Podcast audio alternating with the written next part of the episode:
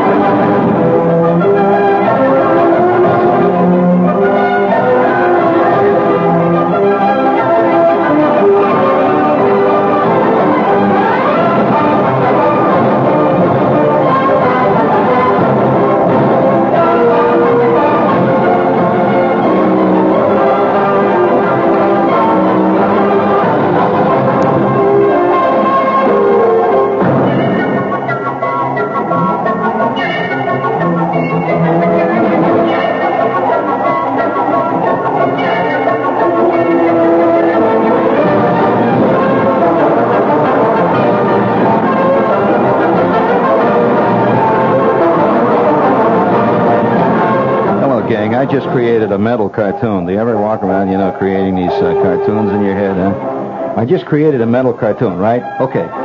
The scene, you see what looks like uh, uh, St. Paul's Basilica, you know, and you see the Venetian canals and all that. And you see these two guys sitting what looks like on the curb, see, and they're wearing these buskins, and uh, one guy's got the leather things, you know, that come up to the knees and all that, and another guy's got a plume hat, and he's looking very depressed. And the first one says to him, But Francisco, what kind of a Renaissance man are you? You can't do a damn thing. That's spelled D-A-M-M-E, right? How do you like that, you know? Did you, you, you, you, know, did you like that? I mean, usually you don't like my puns, right? But that isn't a pun, you know. I mean, you, you can imagine how, how discouraging it would have been for you to have been born a caveman and you're very weak and small. I mean, you know, uh, it's like, uh, well, uh, all right, Al, come on, let's let's get this thing underway. Come on, well, they're they're still going in there. Let's let's go first. It's very difficult to get the crew here under control. Yeah, for the bear missed the train, I say. The bear missed the train. The bear missed the train, and now he's walking. The bear missed the train. The bear missed the train.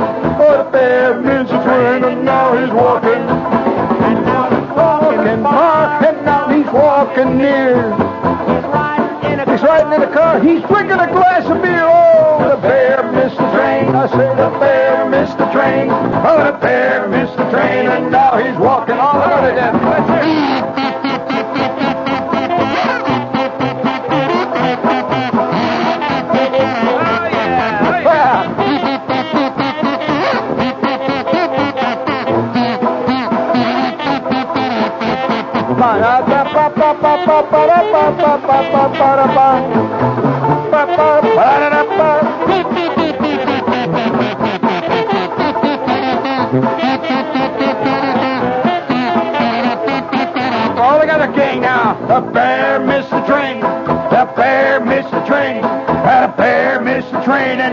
he's walking. Oh, the bear missed the train.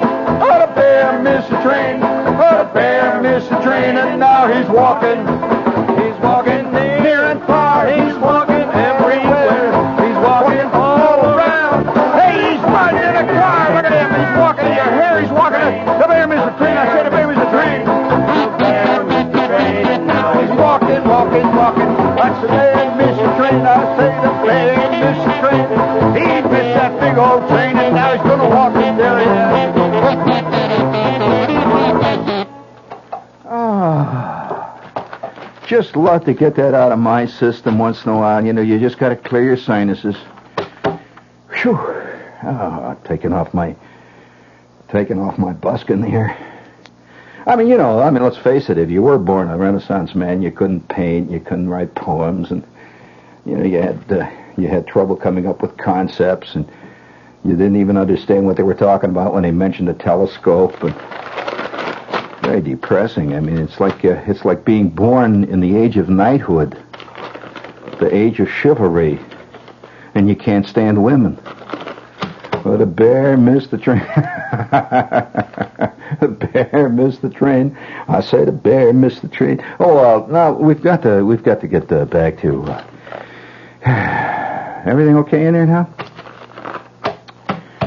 That's a very unusual scene here. And, you know, I'm glad it worked out. I mean, if, you know, I hate to, uh, you know, it's getting to the point where most people just hate to impose on the help. I, I, uh, I, the other day I got into an airplane. You know, it was terrible uh, scene. I don't want to mention the airlines, but it's a very official airlines, you know, and the kind that uh, offers you champagne and uh, everything, friendly skies, the whole works, you know, and they have that magnificent commercials. You know, the kind where they say you got to believe, and oh, it's just tremendous. And I, I got in the plane there and I sat around there for a while, 10, 15 minutes past the time the plane was to take off. And I could see the pilot up in the front. They didn't have the curtain pulled, you know, he's looking a little, little anxious, kept looking at his watch and talking into the microphone and all that stuff. And the co-pilot kept making the notes on, on a clipboard. And then just in passing, I, I, uh, I uh, heard why they, why they were late. It seems that one of the, one of the uh, stewardesses was uh, having a snit.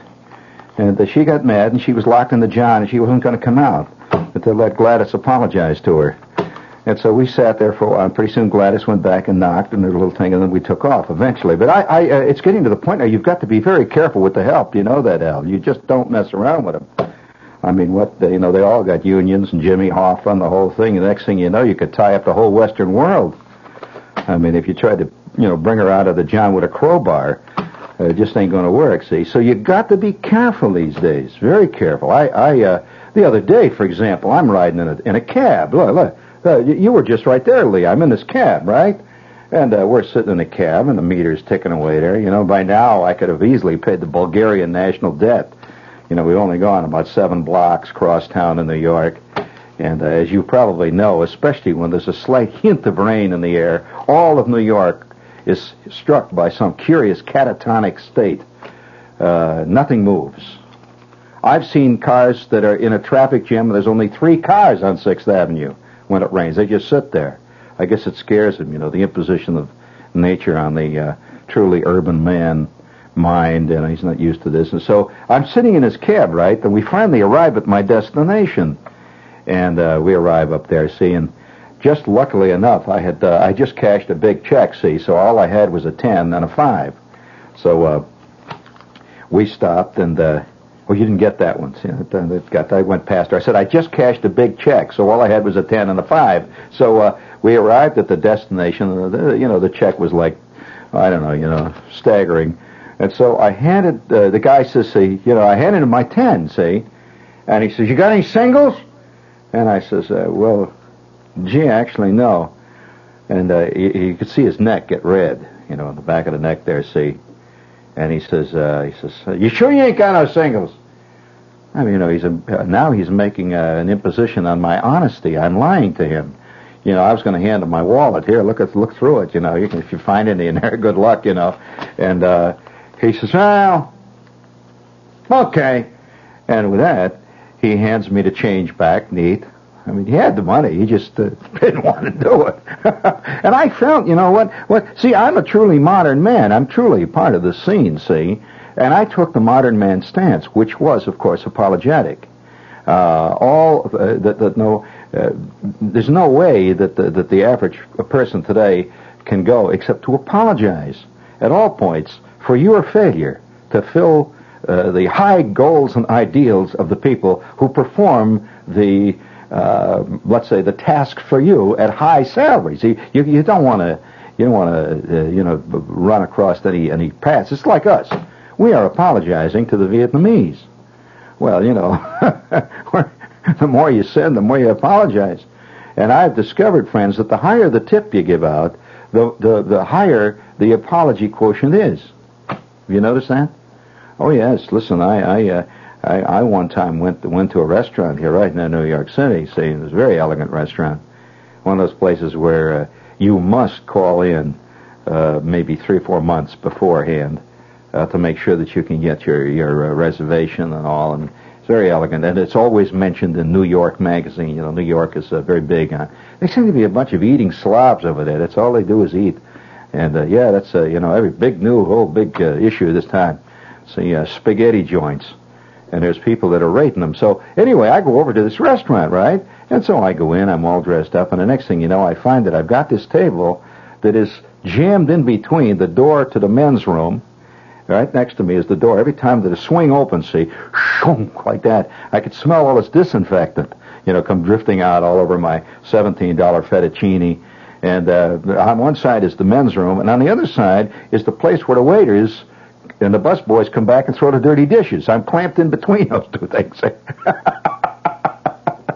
and uh, I might add that the girl I was with, uh, she had a very, she had a clear, unsullied view of the men's room in full action. Every time the door would swing open, all these guys are milling around in there, you know. And it was very romantic. So uh, I, I, I tried to, uh, you know, I tried to say something waiter. I, I says, uh, Luigi, he says, uh, excuse me, sir, so I'm busy. Goes rushing past, see, and uh, they had brought us this drink.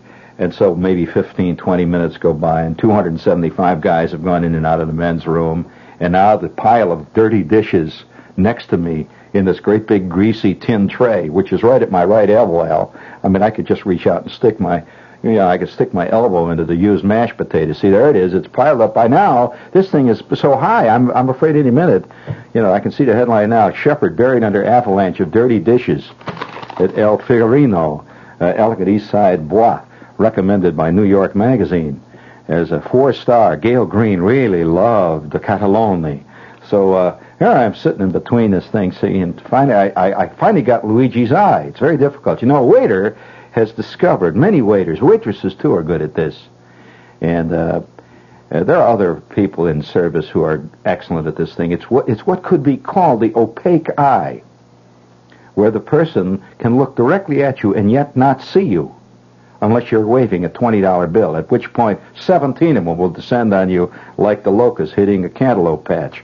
right? So, uh, you know, I, I uh, poor old, uh, poor, you know, I have poor old Shepherd sitting in the in the in the middle there, and the door keeps swinging open, and the, the disinfectant. By the way, the disinfectant I discovered, which was, um, you know, the usual, you know, the disinfectant they put in the urinals, these little white things and all. It's kind of nice. You get so you kind of like that after a while, that smell, and and it, it mixes well, I might add, with Gordon's gin. Yes, makes a nice piquant aftertaste to a dry martini.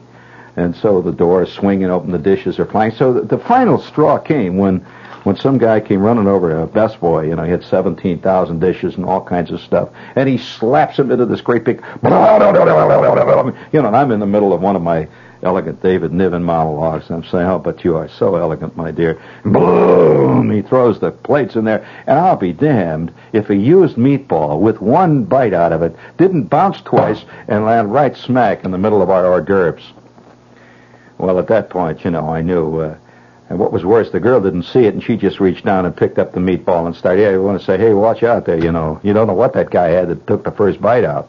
So uh, I said to I said to finally the waiter by. He says, Luigi, Luigi. He says, excuse me, and he runs on past. So I got up. You see, I says, I'm, I'm going to do something really big this time. So I reaches in my pocket and I take out a twenty. See, so at that point I go, Luigi, Luigi. He says, Ah, si, si, si, si, senor. And he comes running over. What can I do for you?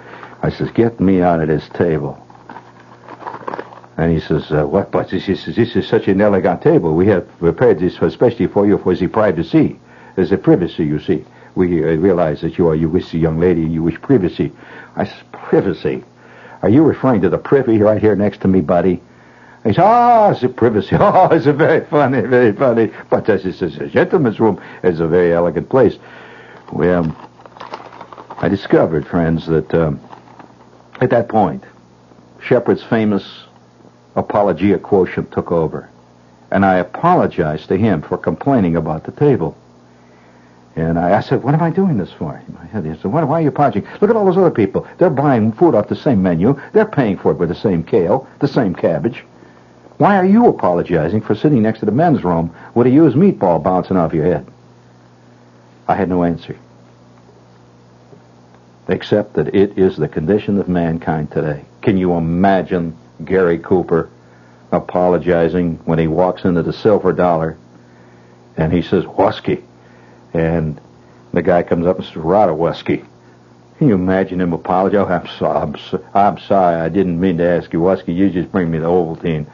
Uh, anything you got. No way. He'd probably pull out his 45 and plug him. Right? We're living in the age of the total apology. Oh, well, listen, I know one guy who apologized to his analyst because the stories he was telling the analyst were not exciting enough. And the analyst was getting bored with his life. You know, you're supposed to lay there on the couch and tell your life. And one day he caught the analyst yawning, and the guy says, "Yeah, I hated to go back." He told me, uh, you know, Stanley told me. He says, "You know, Shep, I, I, you know, I'm only paying this guy sixty-five dollars an hour. You know, and there's guys right there in the same block that are getting 110 an hour. You know, he's giving me a break right there, and I'm just embarrassed. Can I borrow some of your stories to tell him?" And so I gave him a little material, and now he's getting along better with his analyst. This is WOR New York, and if you please, ein, zwei, drei. If you're a comparison shopper, then listen to this. This is Mrs. Joyce Cherubino. Mrs. Cherubino, would you tell us what happened to you here today at Acme Super Saver? I was checking out, and you asked us to compare prices at another store. I went and bought the exact same items and compared the cost. Now, you selected the store yourself. Yes. And you duplicated your Acme Super Saver order item for item and pound for pound at that other store, right? Yes. Okay, now you're back with the sales slips from both stores. Let's compare them. What was the total for the items here at Acme Super Saver? Fifty-four eighty-one. And at the other store for the same items? Sixty-two thirty-four. Now, how much of a saving was that? Seven dollars and fifty-three cents less at Acme. So you saved that much here at Acme. Yes. Well, was that much of a surprise to you? Yes, I was shocked. But pleased, I'm sure. Yes, pleasantly. Thank you very much for your help. Say you compare for super savings on your total food bill. We think you're going to like it here at Acme and Super Saver Markets. Bum, ba-dum, bum, and that was another superb example of the commercial verite. You know, that's, that's just a shepherd just come up with a new phrase, the commercial verite. You know, that's where they have a fake lady.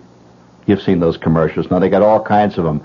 Uh, Mrs. Gladys uh, Squibbly Up will you try the cleaner on the left now and see, you know? And she goes, oh, yeah, it's, it's Behold. Why, yes, uh, oh, I'm going to buy that now. You've seen those by the trillions. That's called the uh, commercial verite. Or the, uh, let's put it this way, the, uh, the, the, the, phony documentary where, where the outcome is sickeningly predictable. At no point did she say, what do you mean? Uh, Acme, I come with $20 more. What are you talking about? She said, but you shouldn't have bought the cantaloupes. Well, I, I, I bum, ba-dum, bum. Six of one, half a dozen of the others, friends. We're all in it together. Now, I want you to take your part. I want you to pull your weight, friends. And I have something that I know is going to, just a minute after these next few commercials, hold on a minute now, it's going to give you backbone and guts. Wait a minute, I've got it here. Yeah, I've got my backbone and guts file here. Yeah, it's very good. That damn backbone and guts file is as soft and as soupy as a noodle. Sickening. Please, Al, please. Spring is in the air, so men are hassling women again. Why do they do it? In this week's Village Voice, Barbara Damrosch proposes an answer with the sex ray, one woman's theory of street hassling. A Vietnam vet looks at the fall of Vietnam, and Judith Coburn reports on the controversy that threatens to split the women's movement.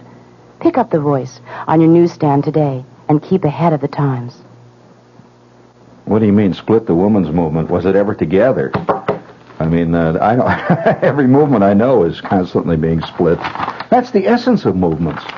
You always got different opinions. You know, that's the problem. I, we ought to create some kind of a machine of course, this is the uh, totalitarian ideal, where all men's minds work exactly alike and there's no split.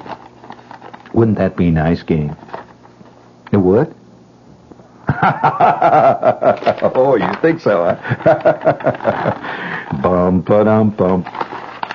1984. And Big Brother is not only watching you, he's listening to you, and he's calling your golf shots. Bum, ba-dum, bum. And uh, while we're on the subject of, uh, of elegant restaurants, this is one of the reasons why I like to go to the Blue Ribbon. Uh, you know, by the way, may I say one thing personal here about the Blue Ribbon? Uh, the Blue Ribbon. Now, just yesterday, I was talking to an editor. Now, listen carefully if you want to talk about real New Yorkers. You know, there's there's there's a certain kind of a of a, what could be called uh, uh, in any big city, and especially this city.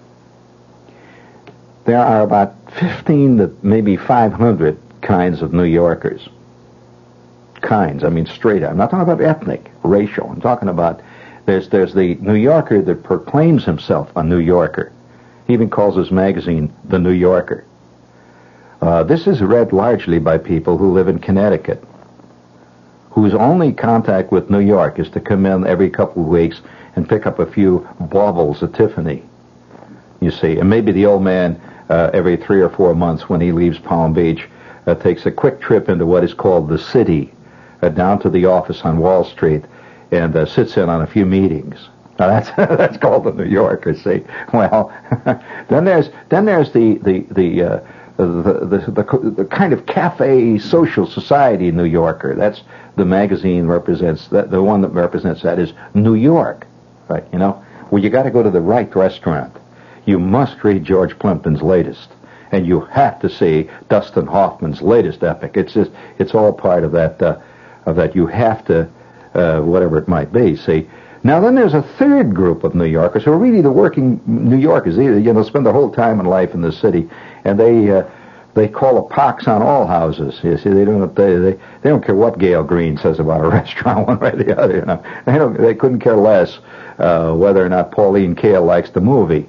And, uh, and I'm not talking about Archie Bunker. That's another crowd. I'm talking about a, a very different kind of a hip crowd. Well, the other day I'm talking to a to a uh, an editor. This is a this is a, a dynamic girl editor at Simon and Schuster. I won't, I'll even tell you where it was and uh, born and bred a New Yorker. And so uh, she really, she's the kind of New Yorker that Mademoiselle and, and that, let's say, Cosmopolitan always writes about. You know, the Cosmo girl, what she does. Well, that's not what anything the Cosmo girl really does. It's what, it's what Helen Gurley Brown decides that she and her friends do. So it's nothing to do with what the real Cosmo girl does. So here's the, here's the dynamic girl career all the way. See, she's made it, see. And so I'm talking to her, and I said, she says, let's have lunch about that. And I said, great. She says, well, listen, she says, uh, I hope you don't uh, want to go to some place like Jilly's or Billy's or Elaine's or Boo Boo's and those places. I can't stand those joints. I said, well, you and me both, baby. She says, how about going to my favorite restaurant? And I said, fine. Where is it? She says, well, it's, hate to apologize. It's right there in Midtown, you know, right off Times Square. I says, no kidding. She says, yeah. She said, it's the Blue Ribbon. I says, my God, are you kidding? You and it's it's that kind of. It's, I'm very. I'm telling you a true story. So anyway, it's that kind of a restaurant. If you uh, there's a certain kind of uh, New Yorker who knows about this, uh, but uh, you're not going to read about it in New York, and uh, eventually, probably. And at that day, when it, when you read about it in New York, forget it. It's all going to be over. You know, the, the the velvet rope goes up. Jackie Kennedy comes in, and uh, we all go out. So, uh, nevertheless, the, the Blue Ribbon is on 145 West 44th Street, right off of Times Square. Now, the reason, one of the reasons I go there, it's one of the places in town, and please get down there as soon as you can, because this is the time for it. They serve fresh Delaware River and Hudson River shad and shad roe, and it is magnificent. Do you like that now? Have you ever had it? You've never had it? It's one of the true gourmet treats of the eastern seaboard, and it's only for a few brief weeks. It's in the very brief spring when the shad run, and uh, they're loaded with shad roe. Shad roe, properly prepared, with just a touch of perhaps crisp bacon, a little, a little fresh cut lemon. It is fantastic. And I would like to recommend the shad and the shad roe very highly at the Blue Ribbon. Another thing, too, incidentally, they make all their own bread and they have some of the most exotic, magnificent Middle European breads. Uh, for example, they have a dark, rich, uh, kind of a, it's kind of a, a raisin uh, pumpernickel with a slight aftertaste of anise. So it's made into a small, round roll. It's fantastic bread. And incidentally, if you if you like the bread there, ask them for the recipe. They'll be glad to give you. Uh, they they keep recipes on hand for their bread. Anytime you are interested, ask them. You know, making bread is becoming a whole big new bit people are doing. And if you'd like to taste some really great homemade bread, you know, every morning, uh, George himself goes in. He owns this place. Goes in, and he, this is the way he gets his, uh, his say his daily concentration. You know, like some guys walk in. This is a true story. This is not a a uh, an advertising pitch because I've known him for a long time, and only recently did he tell me this. He says, you know, the best time of my day is at five o'clock in the morning. He says I go upstairs all by myself, and he says, and I I uh, get away. He says the restaurant doesn't open until later, and he says I'm away from the whole thing five in the morning in the city, and he says and I and I love to bake all these breads. He does it himself, and uh, for you know I, I was kind of surprised because generally uh, when uh, when people get to the place where they own a major restaurant, they do none of the work. No way. And George does it because he digs it. He's a bread freak and a baking freak. So this is the Blue Ribbon, elegant, elegant uh, German food and Middle European, Austrian food, and it's at 145 West 44th Street, right off of 6th Avenue. The Blue Ribbon. One other thing about him, and uh, this is again not part of the commercial, but he also serves some of the best draft beers in town, uh, draft German beers, and also one of my favorites is a draft light Prior beer. You know that draft light Prior? Have you ever had draft Prior? Well, this is the Blue Ribbon. They're not open on Sunday, but they're open every other day for lunch and dinner, and they're open after the theater. It's a great place to go for an apple kuchen, which is a big apple cake. It's an apple pancake, a huge apple pancake about the size of a double Jersey pizza, and it's served with cinnamon, slight uh, slight touch of uh, of uh, lemon on it, and thick apple slices. It's magnificent with the beer, right? So this is the curse of the Weight Watcher world. This is Blue Ribbon, and it's at 145 West 44th Street. Bum, ba-dum, bum. What you're listening to is a standing ovation. And it's not for a Broadway show or a ballet or a rock concert. It's for Ringling Brothers and Barnum and Bailey Circus. As a matter of fact, for the first time in our history, we've been getting standing ovations at almost every performance. Maybe it's because we've added more sensational acts than ever before. Maybe it's because our production numbers are more imaginative than ever before. Maybe it's because more and more adults are realizing that they haven't outgrown our circus after all, but that they're really enjoying it even more now than when they were kids. After all, unlike a child, a grown-up sees what goes into what's going on at the greatest show on earth. A grown-up realizes that our circus is more than just entertainment, that it's more than just an art form or a number of art forms, that it's really an experience that almost refuses definition. Ringling Brothers and Barnum and Bailey Circus at the Garden now through May 26th. Come, you'll enjoy us even more now than when you were a kid.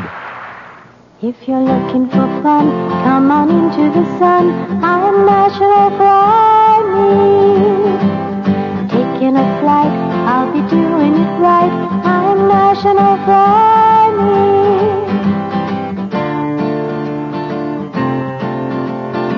Yeah, okay. All right, here I am, National Airlines, starting the 14th of April, introducing No Frills Fare. No frills. That means uh, no meals, none of that jazzy stuff. And you'll say 35 cents off the day coach fare. Miami Fort Lauderdale is only 61 bucks, but you must purchase your tickets when you make reservations at least seven days in advance. So get all the details from your travel agent or National Airlines. You're flying for. I'm gonna fly you like you've never been flown. Fly you like you've never been flown before. Fly me. La da da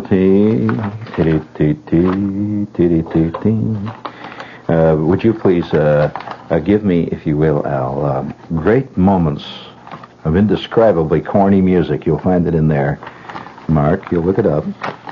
And if you will find, say, on the second side there, I have one marked in red. It looks like maybe cut 25 way at the end there.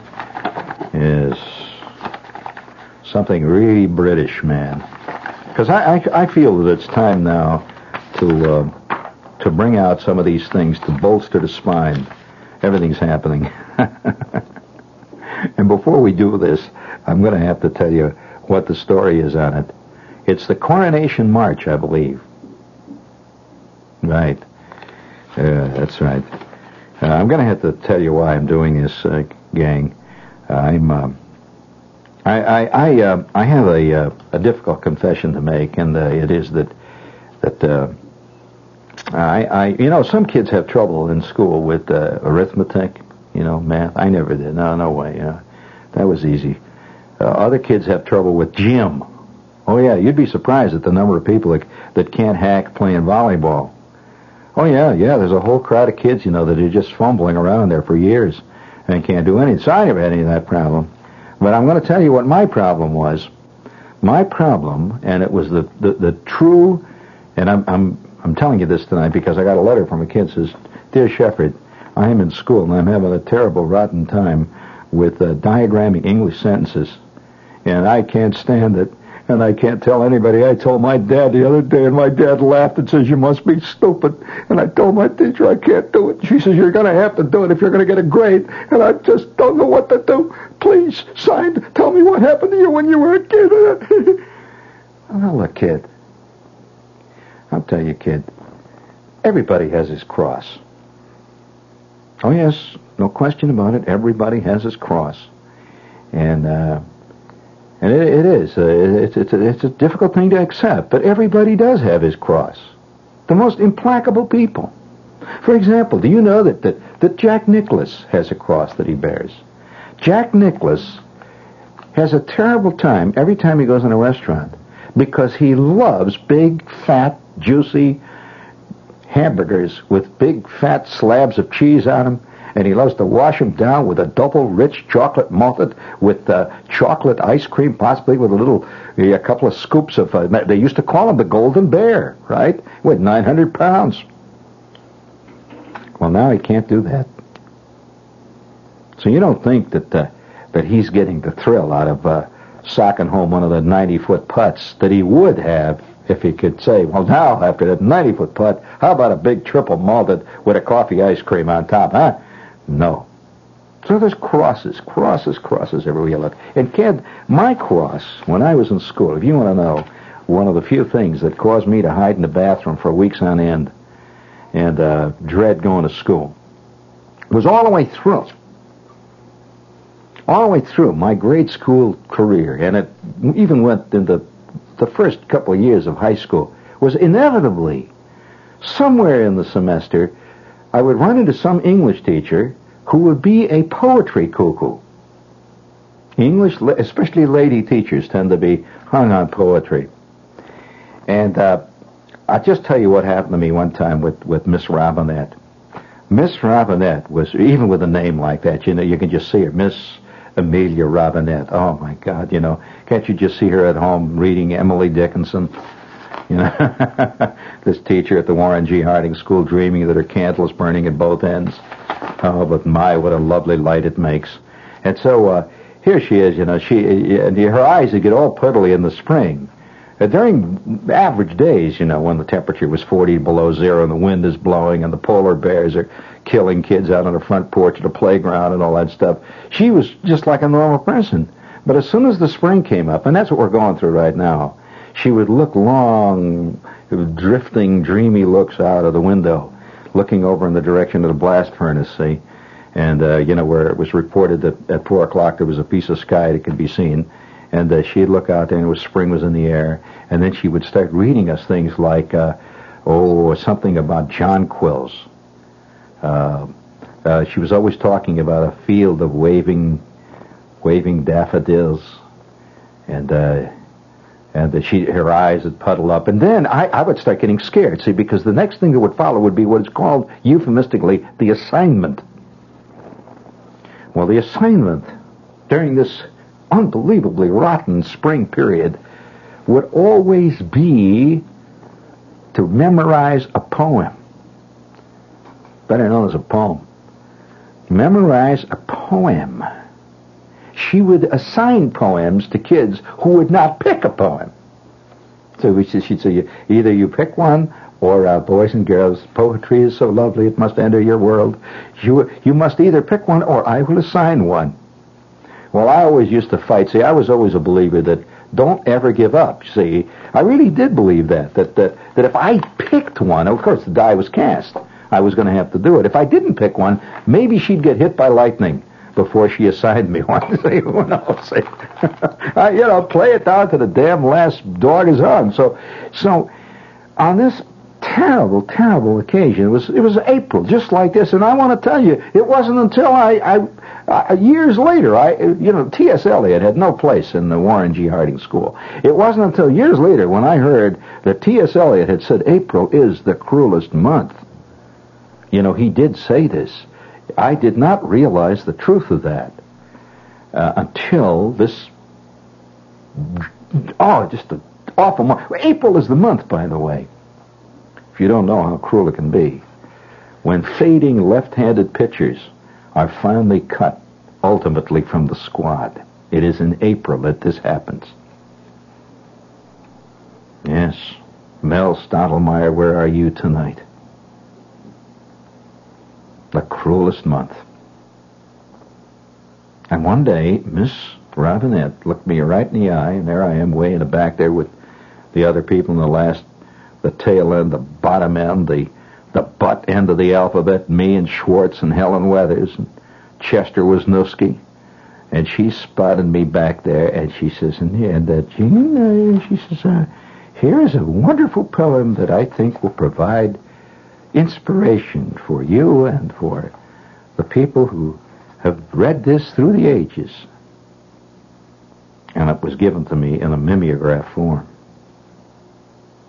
You want to hear the poem? Would you please bring me a little of that inspirational music there? Because this is the epitome of the British Empire.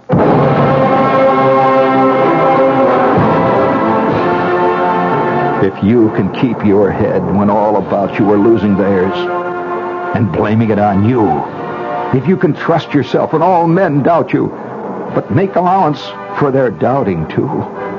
If you can wait and not be tired by waiting, or being lied about, don't deal in lies, or being hated, don't give away to hating, and yet don't look too good nor talk too wise. If you can dream and not make dreams your master, if you can think and not make thoughts your aim, if you can meet with triumph and disaster and treat those two impostors just the same, if you can bear to hear the truth you've spoken, twisted by knaves to make a trap for fools, or watch the things you gave your life to broken, and stoop to build them up again with worn out tools. That's it, that's it. That's just the beginning. Can you imagine in fifth grade trying to learn that?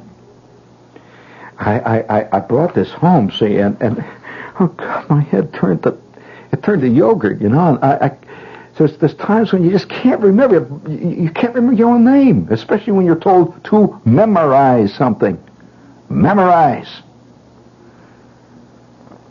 And my mother's, you know, like she always was, she was messing around the kitchen, and I come in dragging my behind, you know. Oh God, it's spring and this. And in just ten days, I'm going to have to get up and I'm going to have to give my poem by memory in front of the class. And it was always certain people in the class who were, oh, unbelievably glib. Oh, we had this guy named Jack Martin. He didn't even have to memorize the poems. He knew them. And he would do them with gestures. I mean, this kid they did everything but come in in costume, you know. He could quote whole pages of Ivanhoe and come in wearing, wearing uh, chainmail, riding a horse with lights, medieval music playing behind them. And then it was me and Josway. Poor Josway. I'll never forget Josway. Josway, uh, I, I remember Josway one time, who was, by the way, a great football player. Later went on to play at Notre Dame, you know. This is the kind of guy he was. He had no neck.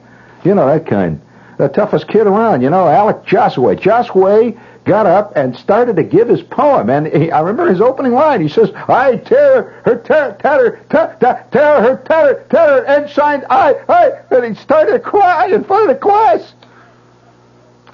I tear her tattered ensign. And every night my mother would say, "Well, now you give me the poem. Now I'm going to sit here and, and I'm going to read it, and you you give me what you you know." She's prompting me.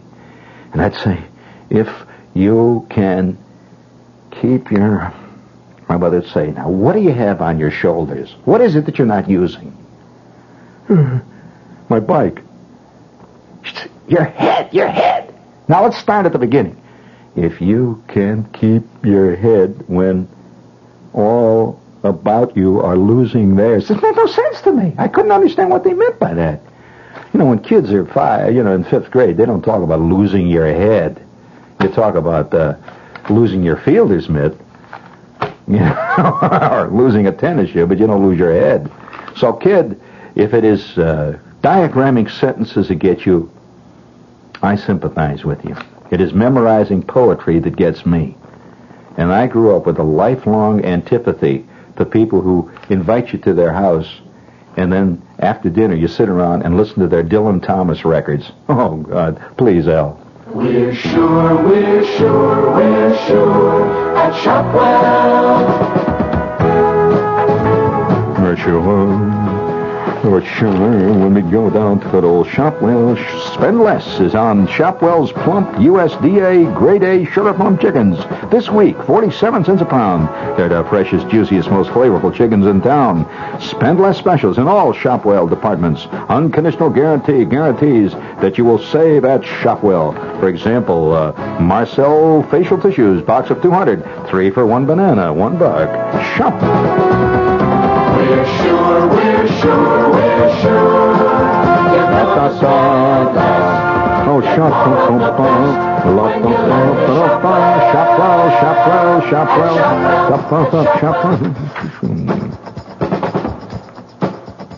Oh, Peter Lind Hayes and Mary Healy for Finnair. Uh, tell me, Peter, Peter, tell me again, why do you want to go to Russia? Because Finnair has an escorted tour there. That's the reason? Well, Mary, we've enjoyed other Finnair escorted tours. I'm spoiled. That's the reason? Well, there's Moscow, Leningrad, Kiev, and of course Finland. I'd like to see them. That's the reason. No, those are the reasons. I suppose Finnair has an escorted tour to Siberia, too. Mm, yes, to Samarkand, Tashkent. But don't tell everyone or you'll spoil Siberia. Peter, why would anyone want to take a Finnair escorted tour to Siberia? Come to think of it, you can't spoil Siberia. It's frozen. Go to Finland and Russia with the unusual attentive service only experienced world travelers have found. Ask for a tour that's right out of Finnair. It's the start of the finish. Yeah, let's see. Finnair's new brochure, Russian Festival Tours, is available. So see your travel agent. That's Finnair's Russian Festival Tours. Okay. Oh, by the way, speaking of uh, little commercial dingies here, we have uh, one Monday. Anytime you guys are ready, just bring it in with the with the bugles. It's all right. Hey, Elvis is coming to town. The Elvis, Elvis, Elvis, in person, one day only. July 19th for two big shows at the Nassau Veterans Memorial Coliseum in colorful Uniondale, New York. Tickets are now on sale at all Ticketron outlets. That's Elvis in person, one day only. Saturday, July 19th at the Nassau Veterans Memorial Coliseum in Uniondale. Do not miss it. He guarantees to try to fly over the Grand Canyon this time, riding his guitar. Bring it on. You know, there's a parallel between Elvis and Evel Knievel. You notice that uh, George Plimpton never tries any of, of uh, Knievel's stunts? Da. Let's see George Plimpton jump over 47 Dodge pickup trucks riding a Honda 350. Come on, bring it up there, Al. That's it. Got to keep those people moving there. Come on, move along, move along. We're bringing in the next show here. Come on, you've seen the show. Now get out. Be sure to come back next week. There's a whole new bill coming out. We got the seals with the bugles. Perlmutter and his talking goldfish. We got a fantastic show for you next week. Now, come on, move along, move along, kids. Keep your hands off the Cracker Jack boxes unless you're going to buy. Come on.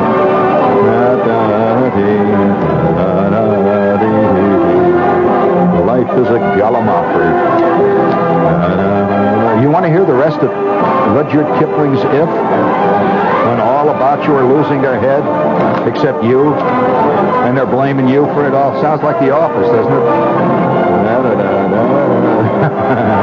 he has no solution. Oh no, he doesn't solve anything in the problem. He just says, stick in there, and if they're going to kill you, let them kill you. That's all. Well, that's what's going to happen anyway. This is WOR New York. Stay tuned for In Conversation.